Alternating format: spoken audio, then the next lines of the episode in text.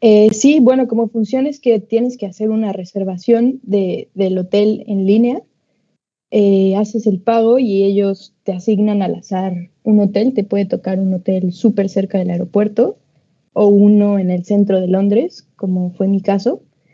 Y pues sí hay una gran variedad de hoteles, hay, hay unos un poco más eh, pequeñitos, con ventanas más pequeñitas, o te puede tocar uno que da a la O2 Arena con una vista increíble.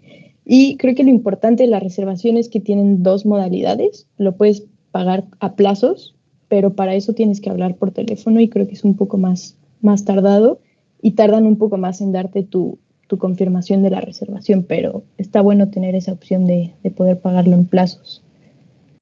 Y aquí lo importante es que te llega una confirmación, eh, un, un, documentito con un número y eso es bien importante porque te lo piden para, para abordar, te piden eh, ese numerito para llenar tu Passenger Locator Form, que también te lo piden en, en, migración.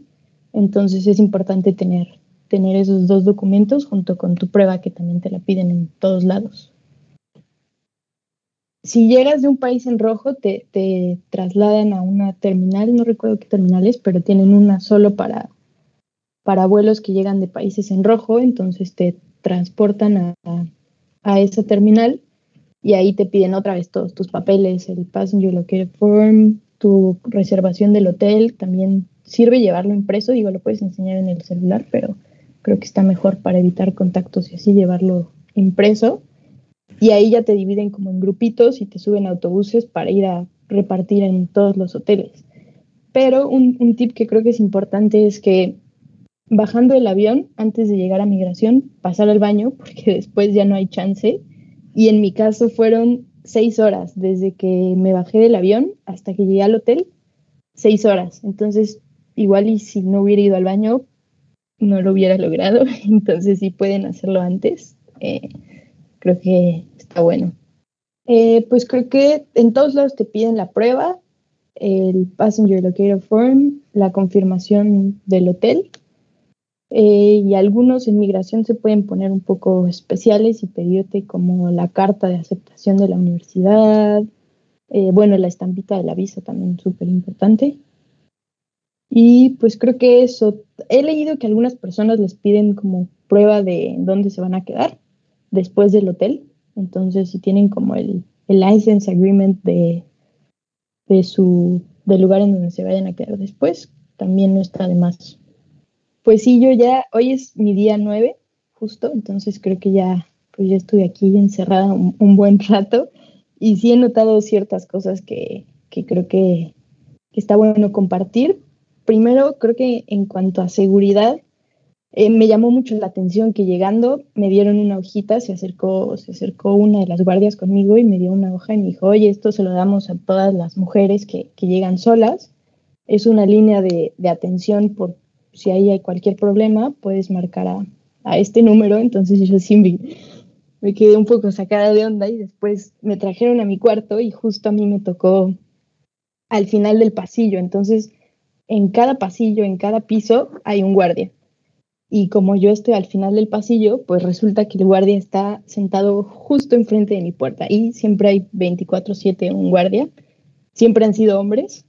Entonces, bueno, tener esa hojita y saber pues, qué se puede hacer por cualquier cosa. Está bueno, digo, no, no ha habido ningún problema, todos muy, muy amables, muy buena onda cuando he platicado con ellos, porque abres la puerta nada más para agarrar tu comida o para salir a los descansos y siempre están ahí. Entonces, de vez en cuando platicar con ellos eh, está bueno. Y pues creo que no está de más siempre asegurarte de ponerle bien la llave por cualquier cosa. Y en cuanto a seguridad, me tocó, y creo que lo hacen en varios hoteles, que hacen pruebas de, de la alarma. Entonces de repente empieza a sonar la alarma. Seguramente es una prueba, no se, no se asusten mucho si eso pasa, pero está chistoso porque me tocó que la primera vez sonó y todos salieron de sus cuartos, entonces llegaron un montón de guardias a gritar, métanse a sus cuartos, como que creyeron que ya se iba a armar la revolución y todos nos íbamos a escapar. Eh, fue un momento muy curioso. Entonces creo que sí, en cuanto a seguridad, creo que esos son los tips que, Eh, pues bueno, creo que la comida es, muy importante. Yo a mí me preocupaba mucho eso y la verdad es que ha estado bastante bien. Creo que esto hay muchas cosas que varían dependiendo del hotel. Cada hotel tendrá sus particularidades. En el caso del mío, que es el Millennium, que está en Kensington, en Londres, eh, pues las comidas, como funcionaba es que te dan llegando un montón de papelitos, este, tres por día para tu desayuno, eh, lunch y dinner. Y tienes que llenarlos un día antes, pones ahí qué quieres, te ponen como tres o cuatro opciones y los metes en un sobrecito y lo dejas afuera de tu puerta a cierta hora. Y hay mucha comida de la India, está muy, muy rica, pero puede ser un tanto pesada.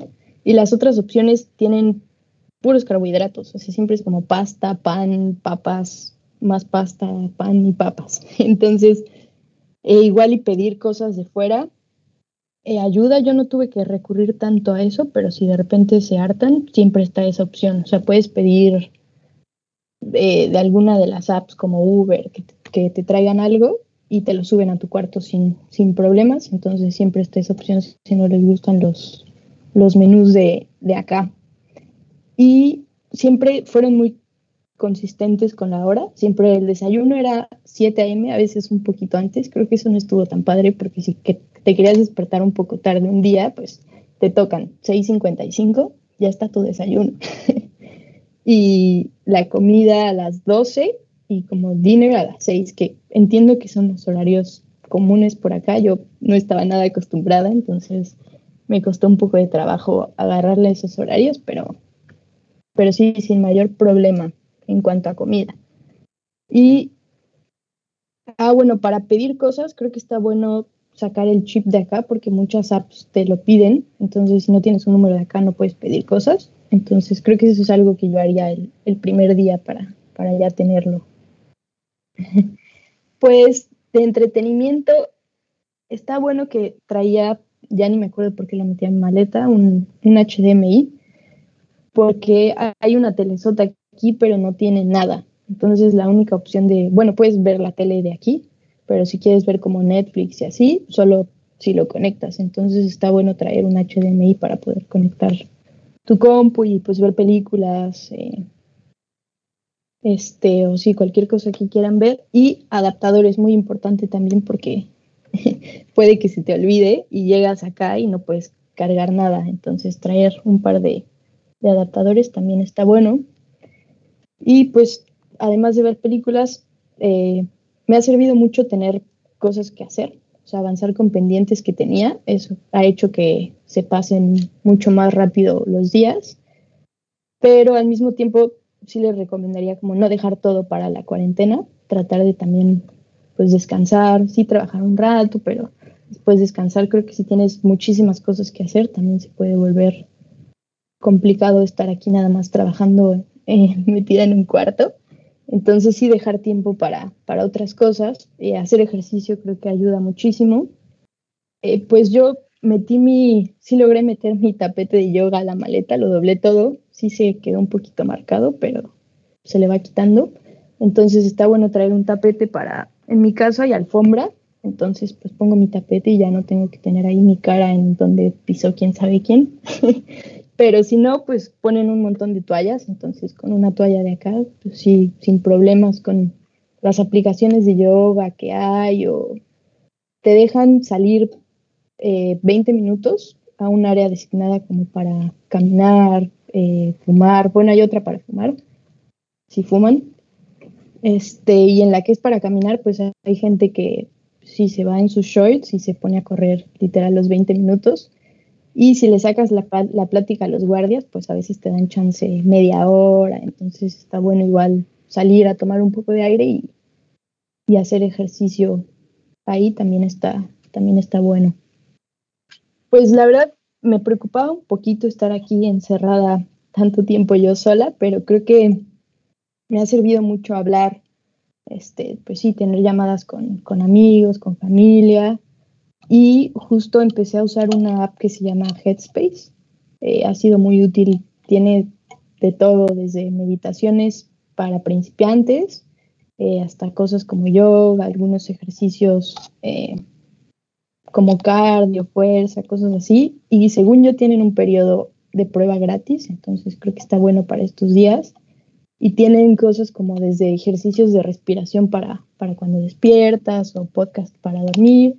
Entonces, si tienen por ahí vecinos ruidosos, pues sí, unos audífonos y unos podcasts, sí, ha funcionado bastante bien. Entonces, creo que a mí me ha funcionado mantenerme ocupada y tratar de, pues sí, trabajar un rato, pero también descansar, hacer ejercicio. Eh, y sí, hacer ejercicio diario, aunque sea salir a caminar, eh, está bueno y tomar, aprovechar mucho los descansos. Eh, te dan 20 minutitos, pero te puedes tomar, yo he salido a veces dos veces al día y, sin problemas, entonces creo que sí, balancearlo un, un poquito, eso ayuda bastante a que, a que se pase más rápido el tiempo. Sí, pues eso ha sido, creo que una de las, algo que no había mencionado es las pruebas que te hacen acá.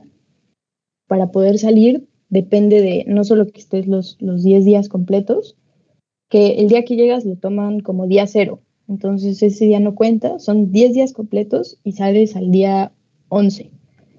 Pero eso depende de que tus dos pruebas que te hacen al día 2 y al día 8 salgan negativas. Entonces, esos días vienen, te tocan, te traen tu kit, eh, tú solito te haces la prueba, te tienes que ahí raspar las amígdalas cuatro veces y luego meterte el mismo hisopo a la nariz y hacerle diez vueltas.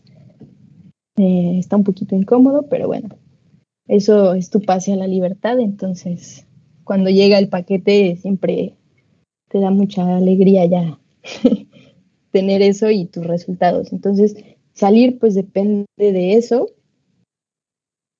Y algo que no dice en la página, que a mí me preocupaba un poco, sobre todo después de que el trayecto del, aeropuerto al hotel me tomó cinco horas, un poquito más, era el regreso.